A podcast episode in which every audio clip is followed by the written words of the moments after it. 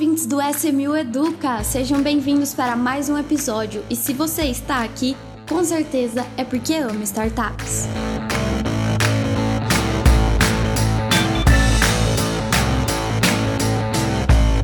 Ouvintes do podcast da SMU, nós estamos aqui para mais um episódio do SMU Educa e hoje quem vai me acompanhar aqui do time SMU é o Rodrigo Carneiro. Tudo bem, Rodrigo? Tudo bem, Marília e ouvintes. Prazer estar aqui novamente com vocês. E o convidado especial de hoje para tratar do tema é o André Martins, da Superjobs. Tudo bem, André? Tudo bem, Marília. Obrigado pelo convite. Vai ser um prazer poder conversar com vocês aqui, debater desse assunto tão vivo e apaixonante que é investimento em startups. Isso mesmo. Bom, ninguém melhor do que o André para acompanhar a gente aqui nesse bate-papo sobre Venture Capital, previsões para o Venture Capital, né? Então, André, antes da gente entrar no tema mesmo definitivamente, conta um pouquinho pra gente sobre você, sua trajetória, suas experiências e da Superjobs também, né?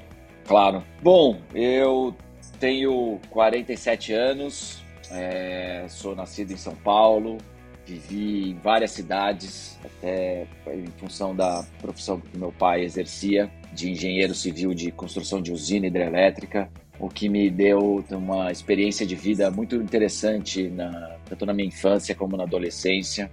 Morei em diversos lugares bem inóspitos, assim, e voltei para São Paulo, na época, para fazer faculdade. Eu fiz administração de empresas na FAAP, num conflito na época de pensar o que eu queria fazer da vida. Cheguei a fazer a ficha da FUVEST, né? Aí tem que passar o leak paper, uma coisa que o pessoal da nova geração, ninguém nem sabe como é mais fazer ficha de vestibular no papel. Eu apaguei medicina e pus administração e acabei fazendo FAAP, voltei para minha cidade que eu nasci, como um menino do interior, né? Porque eu vivi praticamente a minha vida inteira do interior e foi muito bom. E daqui fiquei, né? Fiquei em São Paulo, comecei a trabalhar cedo em algumas empresas fazendo estágio em empresas de serviços, né, de mão de obra, vivenciando um pouco dessa questão da faculdade e buscando essa experiência. Depois eu tive, logo no começo, tranquei a faculdade, fui ter a minha primeira experiência empreendedora de um kart indoor. Na época, isso nos anos 90 era febre, né? O kart indoor. E fui montar um kart com os amigos em Goiânia. Saí do conforto da família, que morava ainda em Campinas, no interior. Saí da faculdade, tranquei. Fui morar em Goiânia, montei um kart, quebrei. Aprendi na dor mesmo, que é empreender e quebrar. Sabendo, né, das dificuldades que foi de vivenciar isso em várias dimensões, seja do ponto de vista legal, negocial, familiar, com meu pai na época, mas é uma experiência que eu carrego comigo até hoje com uma bagagem, né? E não como um peso ou um demérito.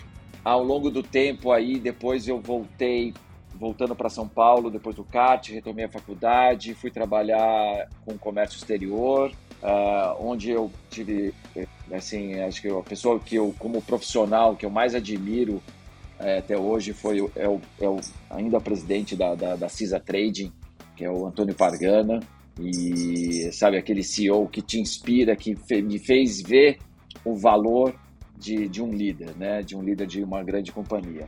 Dali em diante é que eu voltei para trabalhar na empresa da minha família, que é onde eu passei a maior parte da minha vida profissional, que é uma empresa de benefícios para o mercado B2B. Passei 18 anos trabalhando na UVB, né, sendo uns quase que 13 como CEO da UVB. E em 2013 a gente vendeu a empresa, né, a gente vendeu a UVB para um grupo americano chamado Fleetcor, que é o mesmo que comprou Sem Parar, e ainda fiquei com eles como executivo por mais 5 anos. Nesse tempo, o que eu procurei fazer foi também de continuar estudando e procurei, em vez de fazer MBA, né, que era algo que já era muito ligado à administração, fazer educação executiva. E nisso eu encontrei os programas da Fundação Dom Cabral e do INSEAD, que é um programa tanto de B2B e um programa em conjunto do INSEAD com a Dom Cabral, que chama PGA, que é Programa de Gestão Avançada. Então, são coisas que, ao longo da minha carreira, eu fui me especializando, né, em gestão.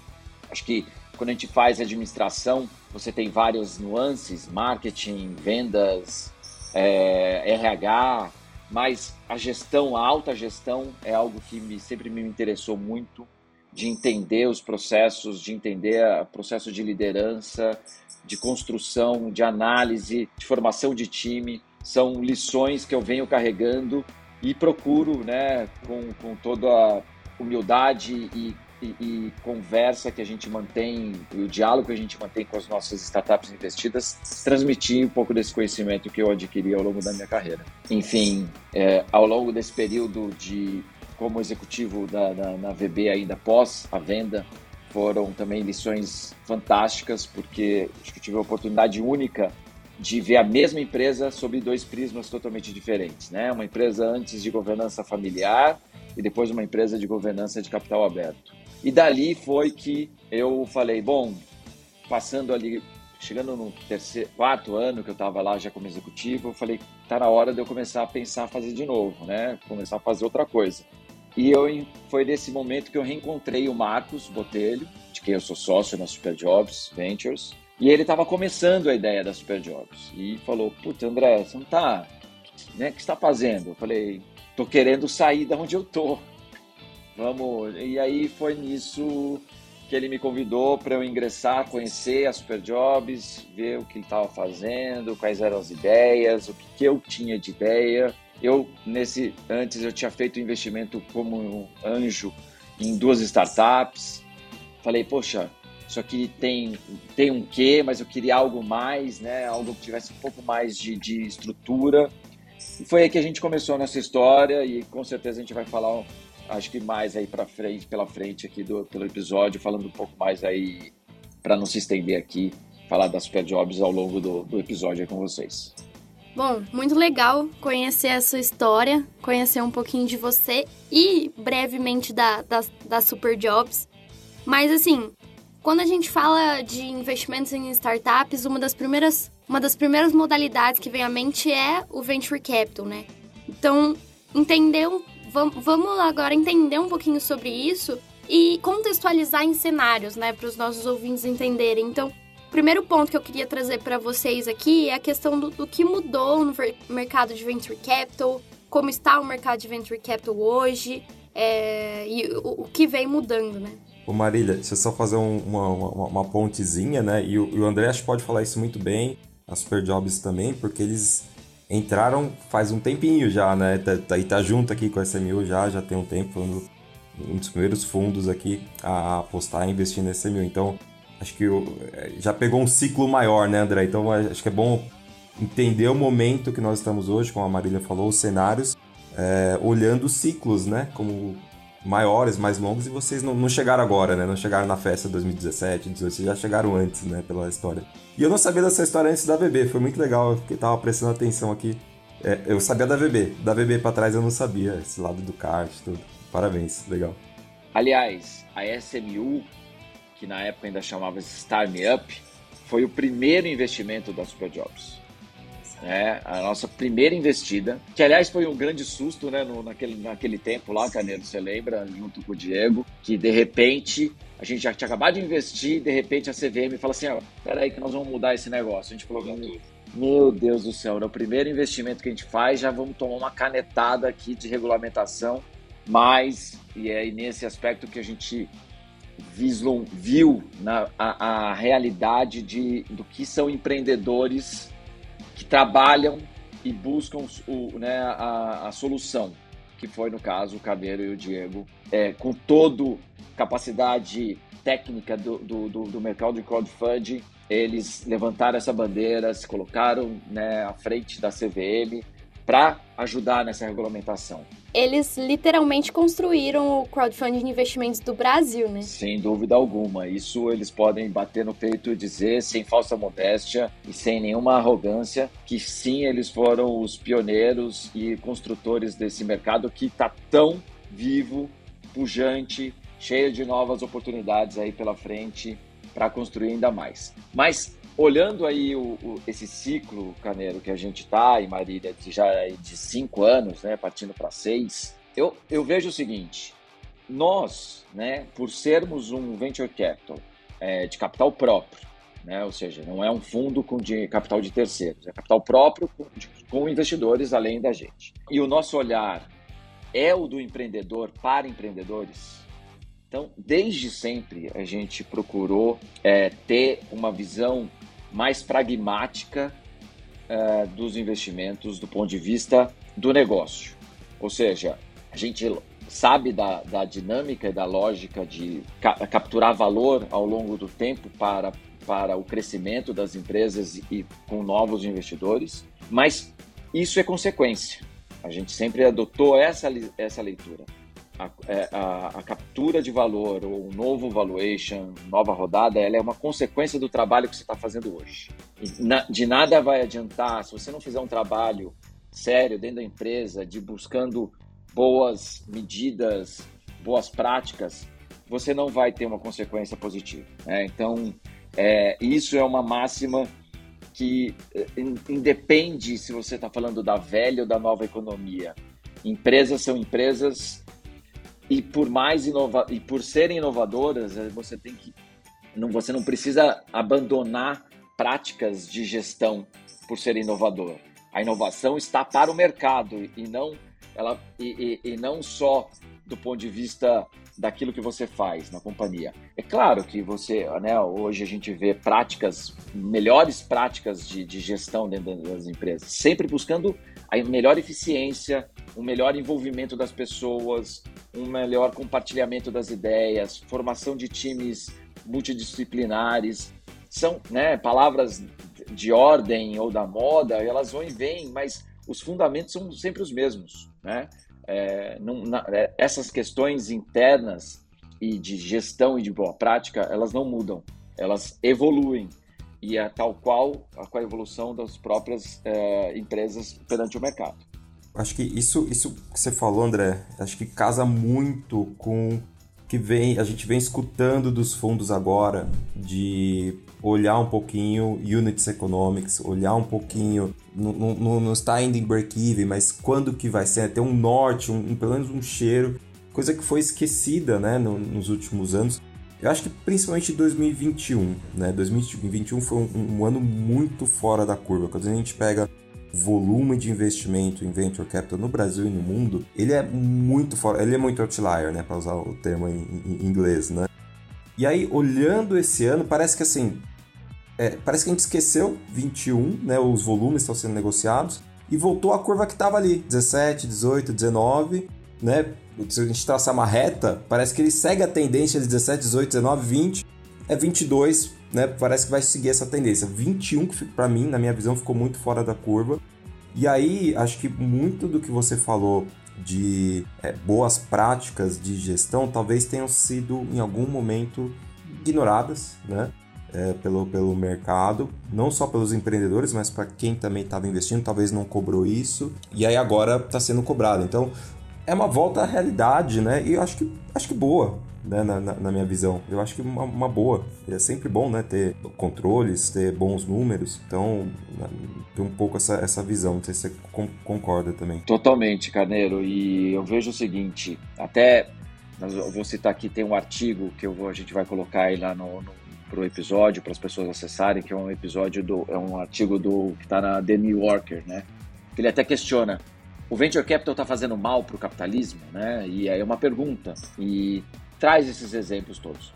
Mas eu queria dois pontos, Carneiro, que eu acho que vale a pena destacar do que você comentou, primeiro, break-even, e eu acho que as pessoas falam mal, né, quando a gente no mundo de startup sobre break-even, porque acho que as pessoas confundem break-even é um meio, não é um fim. Você não pode objetivar o break-even como o fim da sua empresa. Conquistei o break-even e acabou. Isso é errado, obviamente, né? Essa limitação de falar, não, tá aqui, tá no break-even, tô pagando as minhas contas, tenho aqui a minha remuneração, tá ótimo. Não, isso é errado. Então, acho que break-even como fim não pode ser o objetivo. Mas o break-even é um meio para continuar crescendo mais. A gente não... Não pode simplesmente falar é ruim o break-even, de forma alguma. Você ter horizontes, você ter capacidade que seu negócio cresça e vá se pagando, ou seja, que a capacidade de gerar riqueza está no próprio negócio e não no capital que ela trouxe, é fundamental. Então, se fosse ruim, a gente ia falar que startups que foram bootstraps e são péssimas, né? Por que seria? Acho que tem uma startup que a gente conheceu recentemente, que é a KeyTech, que é uma fintech que provê serviços de bank as a service para outras startups. É um bootstrap que foi captar só recentemente com uma rodada gigante, né? Mas ele cresceu sozinho. Ele cresceu porque o produto dele tem demanda, é escalável e gera riqueza.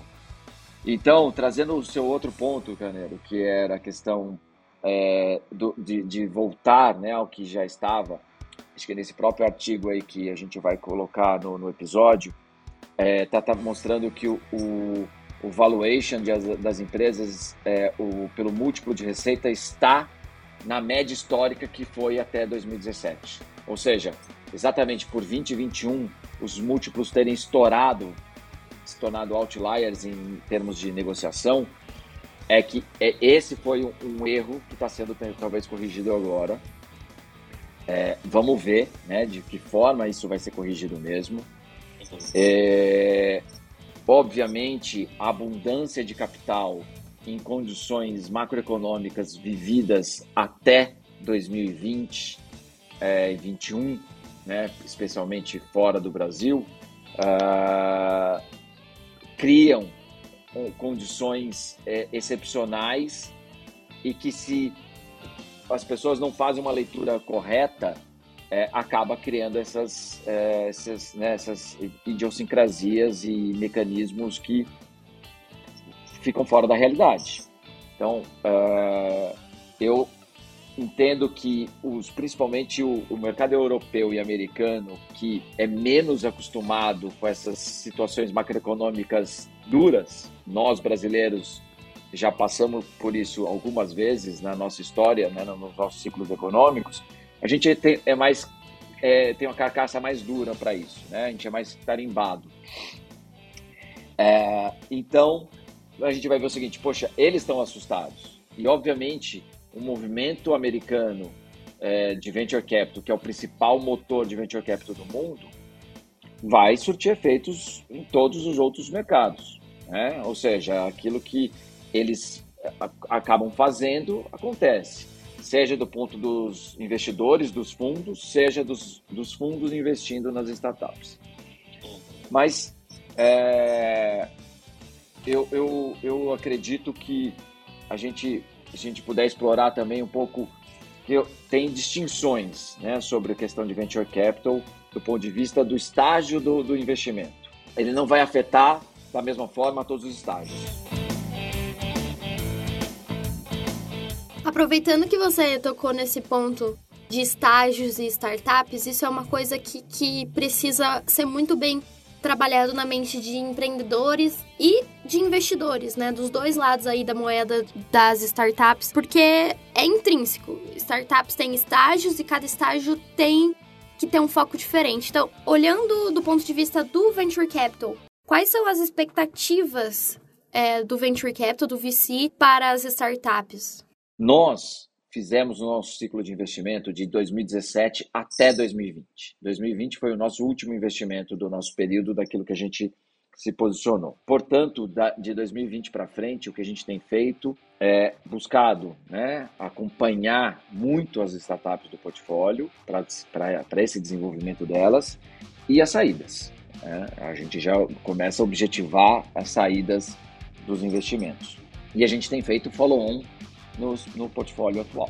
Então, nós não estamos fazendo novos investimentos, mas temos conversado com algumas startups, conhecido com os outros fundos.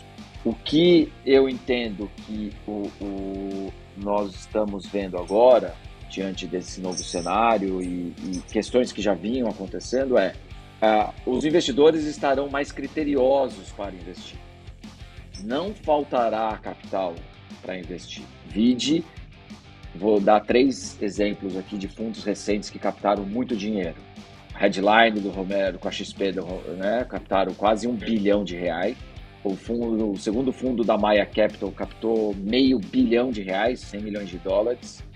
Positive Ventures captou mais quase R$100 milhões. Enfim, tem capital, vai ter capital.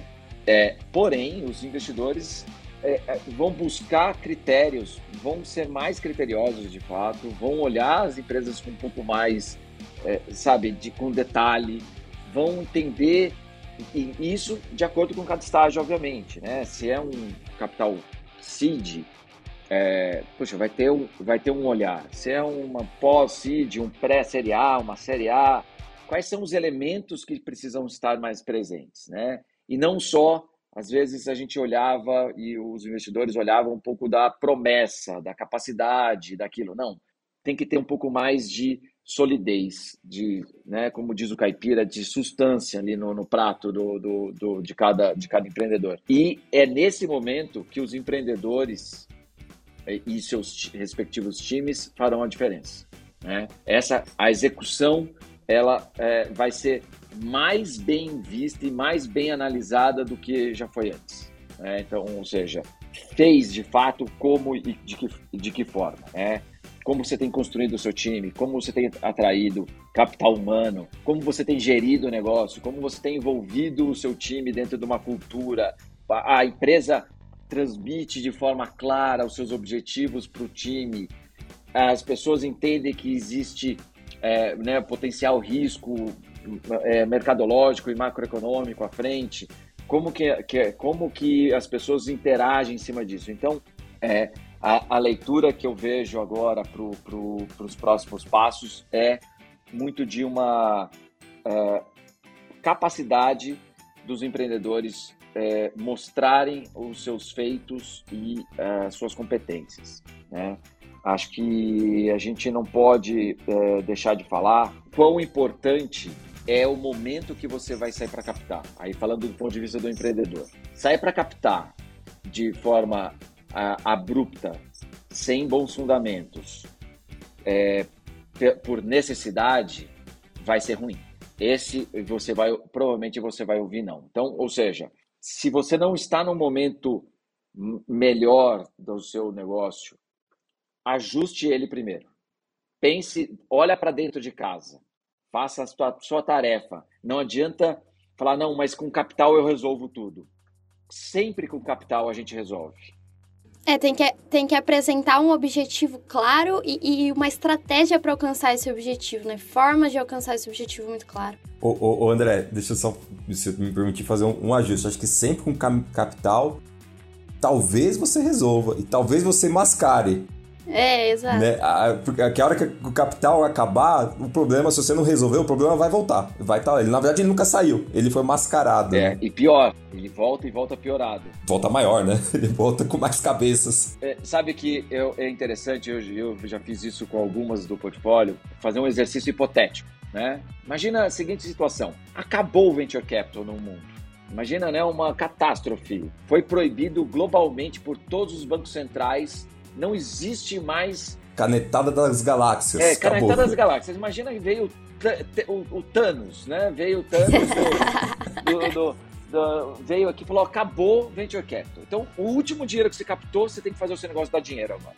É isso. Sabe, a gente fazer esses exercícios de exagero são importantes para você falar o seguinte, eu preciso ter a alternativa de fazer o meu negócio se autossustentar. Então, não dá para simplesmente achar, a próxima rodada virá como consequência de bons fundamentos e não simplesmente porque tem dinheiro. Não dá para criar uma dependência sem ter um planejamento disso antes, né? Não vira droga. E aí que acho que passa na pergunta, que o artigo que eu citei do New York fala, o Venture Capital está fazendo mal para o capitalismo? Em que medida manter essa alimentação constante para você ficar só buscando valuation, pós-valuation, é positiva ou negativa para a economia, né? Então, a gente precisa encarar isso, buscar gerar valor para todo mundo, para as empresas, para os colaboradores que estão nessas startups, para os fundos, para os investidores dos fundos, e isso tem que ser algo que também seja sustentável para o próprio sistema de venture capital, e não que ele sofra, né, um colapso porque você vai começar a entregar resultados ruins. E nós vamos ver, provavelmente, isso só vai se a gente só vai acompanhar daqui, sei lá, 8, 10 anos, mas as safras de investidas de 20 e 21 provavelmente trarão resultados piores do que safras anteriores ou posteriores, né? Nós vamos ver. Como isso só o futuro vai dizer, né? Como que vai ser essa safra dos investimentos realizados em 2021? E talvez os que estão vindo por agora, né? A tese diz que, né? O histórico diz que serão bons, né? Os de 22, 23, em tese, né? Se a gente olhar o passado, esses investimentos feitos em momentos de crise, né?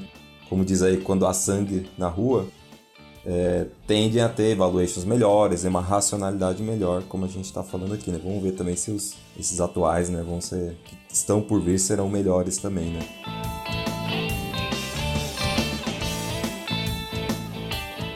Aproveitando que vocês estão falando de futuro, vamos falar um pouquinho sobre tendências, né? Expectativas, previsões. Que, claro, previsões têm que ser feitas com base em dados, fatos, e não só coisas da cabeça. Então, olhando por esse lado de expectativas, como o mercado de Venture Capital tende a caminhar daqui para frente? O que vai acontecer a partir de agora? Bom, abri a bolinha de cristal aqui, né? Mas é sempre difícil, acho que questão de previsão, futurologia. O que eu particularmente entendo é que existe uma nova, um novo segmento de tecnologia vindo aí, que está ligado a Web3, a metaverso, a NFTs, mesmo as novas aplicações de blockchain, são coisas que estão uma ligada na outra, né? Finanças descentralizadas. Finanças descentralizadas, né? Até mesmo, acho que de uma forma, a gente está vendo,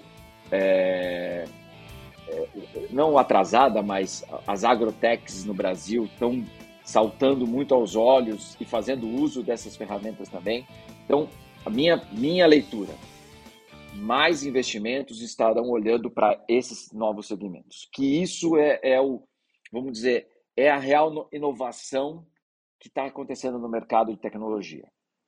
São a quebra desses paradigmas daquilo que a gente viveu no mundo até hoje, né? Então, ou seja, as moedas, uma nova web, uma descentralização das finanças, o agronegócio trazendo a tecnologia embarcada junto com a IoT, com 5G, isso tudo vai fomentar muito investimento e talvez, por não termos grandes referências dessas novas inovações e tecnologias, a gente veja múltiplos elevados ou valuations elevados no sentido, você está pagando pela inovação e apostando porque ela precisa de muito capital. Então, esse é o papel realmente do capital de risco, né, do Venture Capital. Isso aqui é uma nova linha na vida das pessoas. A gente precisa pôr dinheiro aqui. E é diferente da aposta de ficar pagando múltiplo em cima de uma referência de receita que não fazia sentido. Então, eu vejo o mercado levando muito capital para esses segmentos. Para os segmentos mais tradicionais, que já estão instalados e que ainda, né, necessitam de capital, eu acho que é um pouco daquilo que a gente falou. Nós vamos ver fundos sendo criteriosos no momento dos seus investimentos, esperando que as empresas apresentem dados mais com capacidade de realização entregues. E planos, que acho que você colocou muito bem, Marília, planos bem elaborados para o futuro, né? Onde eu quero chegar, como eu quero chegar e o que eu preciso por que eu preciso desse capital para fazer chegar lá. Ô Marília, eu acho que puxando aqui um pouquinho, né, da futurologia, eu acho que o crowdfunding vai fazer vai ter um papel mais relevante ainda também nos próximos anos, né? Nós estamos aí começando agora em julho de 2022 uma nova regulação, né? Uma versão 2.0 da nossa regulação. Não chegamos ainda na Web 3.0 do crowdfunding, mas estamos lá, já estamos correndo atrás, chegamos na 2.0. E aí é uma regulação que traz novos limites, traz mais liberdade de promoção das ofertas e vai trazer liquidez, né? Para os investimentos. Então, eu acho que o crowdfunding vai ter um papel muito relevante. E a proximidade, que é uma bandeira que a SMU levanta e algumas outras plataformas, junto ao ecossistema, né? Acho que quando a gente começou lá atrás, existia assim... o crowdfunding está aqui num compartimento estanque do Venture Capital, né? Então, ele corria muito assim, desconectado. Agora, acho que existe uma proximidade muito grande, né? Fundos co-investindo, a gente co-investindo, trocando ideias. Isso acho que é muito legal, acho que vem aí para o futuro esse trabalho mais em conjunto. Eu acho que também, olhando para o futuro, os Corporate Ventures Capital, eu acho que eles assim, evoluíram bastante também. Parece que eles chegaram um pouquinho tarde para a festa, mas nesse caso parece até um pouco bom, porque parece que eles estão bem capitalizados, né, nesse momento. Os profissionais aí, como o próprio André, né, veio de uma empresa grande, as pessoas foram atrás de conhecimento, né? Então tem muitas corporações que foram atrás de conhecimento para montar os seus corporate ventures. Diferente lá atrás, quando eles faziam, ainda trazia toda a burocracia da corporação, né? Não era algo muito dependente ainda dos processos internos, das aprovações.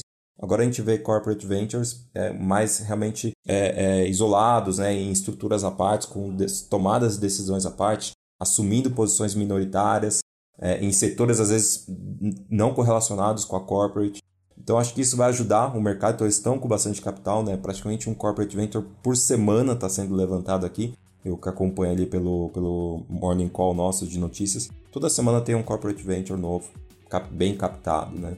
E aí, o timing é diferente também, né? Você pega uma corporate. Uma corporate tem vários anos já, normalmente, de vida, quando ela decide tomar essa decisão de fazer esse investimento. Então, eu acho que...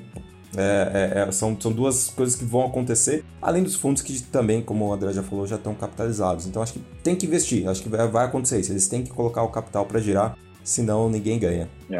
Eu acho que o Carneiro trouxe bem o ponto do Corporate Venture Capital, que a gente, né, não tinha tangenciado ainda. Carneiro, não sei se você concorda comigo, mas citando aqui uma referência a um grande amigo que é o Marcelo Gonçalves da Domo.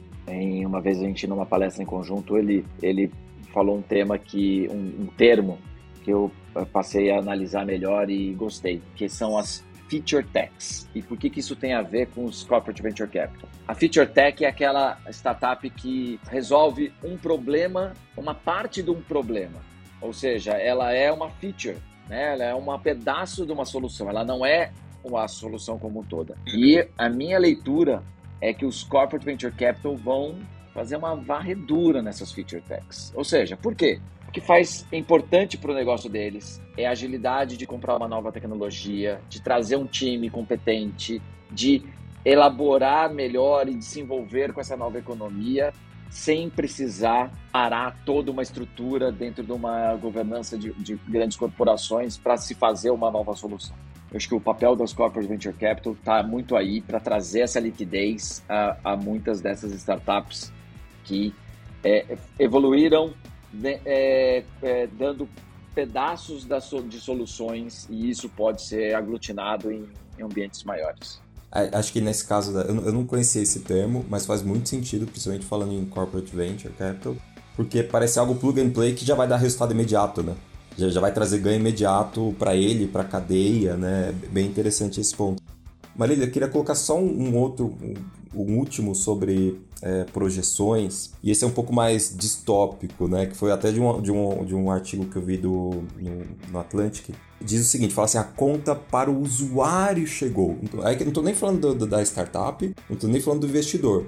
Então, assim, aquele dinheiro que estava vindo financiar operações deficitárias e baixar preço de produtos e serviços, ele está minguando. Então, assim, as contas de streaming subindo, a sua corrida de Uber subindo, o seu pedido de comidas ficando mais caro, ou seja, tudo o que essa geração, né, a minha, Mas principalmente a que vem atrás, né, a mais nova, se acostumou a ter muito isso, ficou muito fácil, né? A vida ficou confortável, por um custo relativamente baixo, né? Que você, pô, eu cresci no final dos anos 80, começo dos anos 90, cara, não tinha isso, era caro eu assistir um filme, né? Tinha que ir até a locadora, pegar, não sei o que, um táxi era caro, né? Não era algo assim trivial você pegar um táxi para ir até a esquina, né? Eu ia pegar um táxi de vez em quando, assim, olha lá. Então, e tudo isso virou parte, principalmente das grandes cidades, de uma rotina, né, de muita gente que tá lá. Só que sem os fundos, né, despejando dinheiro, esse cara vai ter que cobrar o preço correto, que ele vai olhar o unit economic dele. E aí muita gente vai, o usuário mesmo, como a população, vai sentir a dor, eu acho, na minha visão. Isso é muito triste. Mas Carneiro, você falou muito bem. E, bom, sem citar, mas o pedido de comida já tem uma taxa de serviço agora. Não tinha, ok? Então, assim, bem-vindos à nova realidade. A vida adulta custa caro, mas acho que, e até fazendo, né, um ponto aqui de reflexão sobre as startups, que já não são startups na sua concepção de tamanho de empresa, que abriram capital com esse mesmo modelo, é isso que está fazendo, além dos fatores macroeconômicos de bolsa, de juros e inflação, que mexem com o mercado de capitais como um todo, os economics, a partir do momento que você deixa o parquinho de capital privado e passa para um mercado de ações, mercado aberto, onde você tem que dar explicação de tudo, e se você não tem um modelo econômico que o cara que põe dinheiro lá e tira todo dia gosta, meu amigo, você vai sofrer. O mercado vai te cobrar o preço disso. Então, as ações estão caindo, cair. Meu caro, se você não apresentar, agora você tem que dar relatório trimestral para todo mundo ver o quanto você gasta com cada linha das suas despesas e como estão suas receitas e projeções de vendas. Então, assim, bem-vindo ao mundo. Quem quis fazer IPO porque era legal, estava se sentia forte, robusto, porque eu vou crescer, eu vou isso... deu com a cara na parede e vai ter que enfrentar essa realidade muito antes do que ele precisava. Não tem sopa de graça. O mercado de ações cobra caro. O mercado de investimento, o mercado aberto, né, quando você se torna uma empresa pública, do ponto de vista para todos, é caro e cobra a fatura ali na frente. Então, assim, esse ajuste nós estamos vendo já, e vai fazer com que mais empresas repensem o seu modelo de capitalização.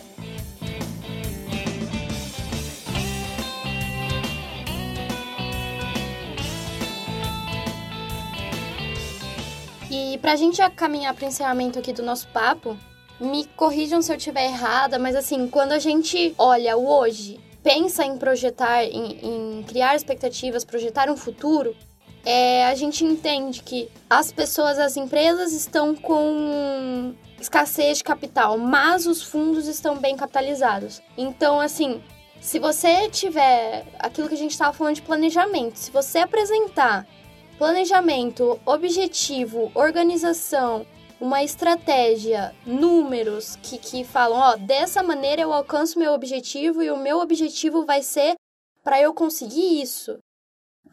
O investimento é mais certeiro, né? Então, assim, é mais certeiro que eu digo, é mais fácil de se conseguir, porque os fundos estão capitalizados. Planejamento estratégico eu acho que é chave para muita coisa. Concordo, Marília. Eu acho que fica eu achei muito bom o que o André falou. Eu acho que eu queria terminar com isso, né? Pensa no Thanos chegando. A canetada do Thanos, falar acabou. Então, a hora que você sentar, né? Você é empreendedor, ou você investidor estiver analisando ali um pitch, né, para o seu próximo investimento, ou criando o seu próximo pitch, fala, cara, o Thanos vai chegar, né, e o que eu preciso mostrar para ele? Que ele vai falar, é a última rodada, então como é que eu convenço ele, como vou convencer ele que eu só vou precisar dessa rodada, né? Acho que ficou bacana essa analogia que você fez, André. Marília, acho que você tem razão, planejamento vai ser tudo, estar bem posicionado.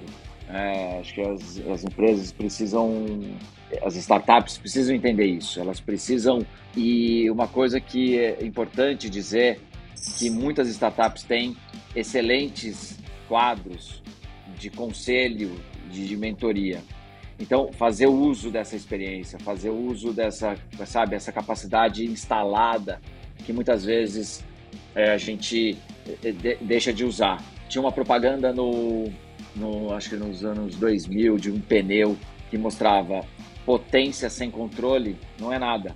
Ou seja, usar a potência da inovação, da juventude dos empreendedores com a capacidade instalada e adquirida de conhecimento dos seus mentores e conselheiros. Essa junção é fundamental. Essa é a fórmula mágica, sabe, para o sucesso, né?